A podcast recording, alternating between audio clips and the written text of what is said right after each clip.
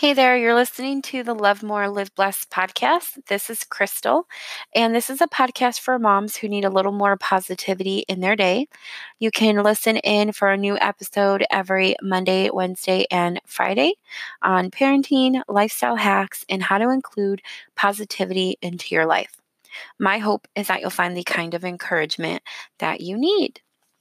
So, welcome. It's Friday. And what I've had on my mind is about honoring our feelings and accepting them.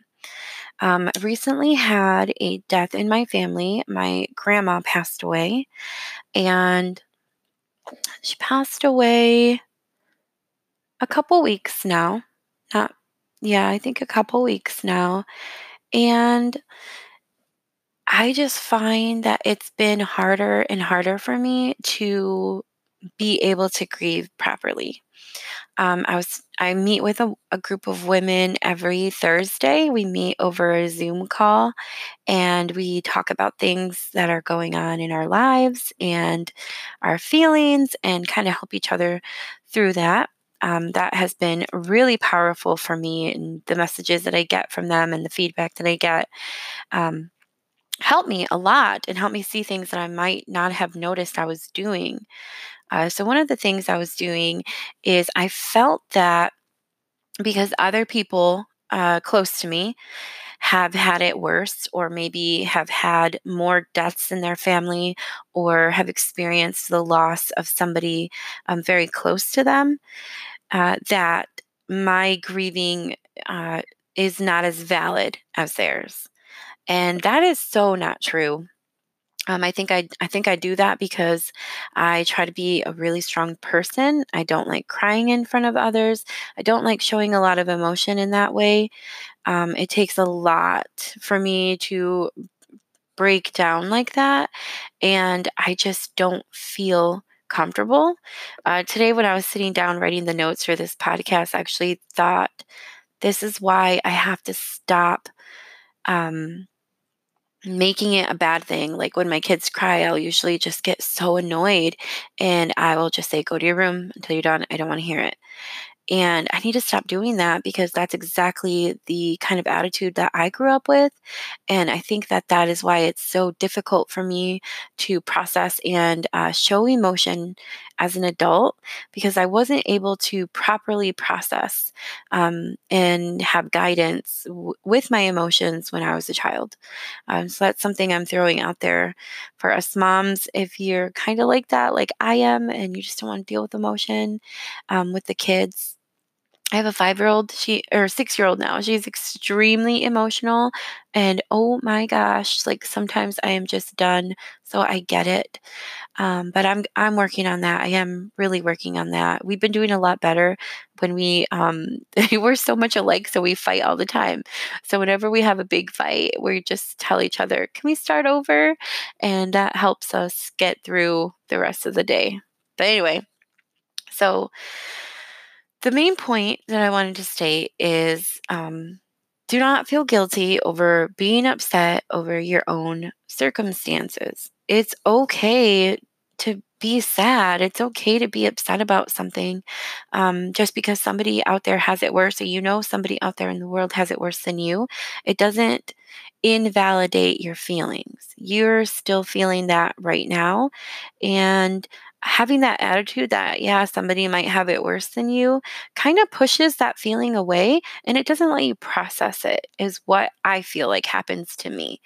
Um, and then it kind of just sits there in the back of my mind and it affects my life because I'm not processing something that's really important. Um, I've been able to I guess grieve differently. I think it's different when you know that uh, you know the person is going to pass away, and you know we've known my grandma has been sick for you know months, and months, and months, and I just had so many amazing memories. Like I I had so many great memories with her. I did not go see her before she passed passed away and I did not go to the funeral, but it didn't make the pain any less real. Um, and it didn't, I, you know, me and the kids and we were able to um, process it in our way. And that was, you know, lighting a candle and saying a prayer and putting her picture up. And when we went out to dinner that day, we talked about you know, special memories that we had with our mamita. And that was the processing for us instead of me just shutting down and not wanting to talk about it. I was able to share that grief um, with the kids and not feel weird about it, which sounds diff, you know, sounds stupid now that I'm saying it out loud, but it is really hard for um, somebody that would that it's it's hard. And please tell me if you can relate. Write in, message me on Instagram. But it's hard when you are not raised with um, people telling you that emotions are okay, and then you're an adult and you're trying to process this and you're trying to live your life and raise kids, and you have all these real things happening, and you don't know how to process it still because you never got that chance as a kid. So it just really encouraged and reminded me um, I need to let my kids have those feelings and I need to let myself have those feelings. Like, let myself feel it's okay.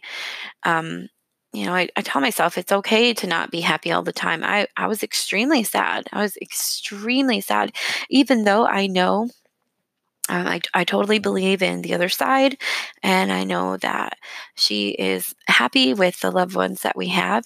It doesn't. It make it, it makes. Um, I don't know. The grief is still real, and it's okay to feel it.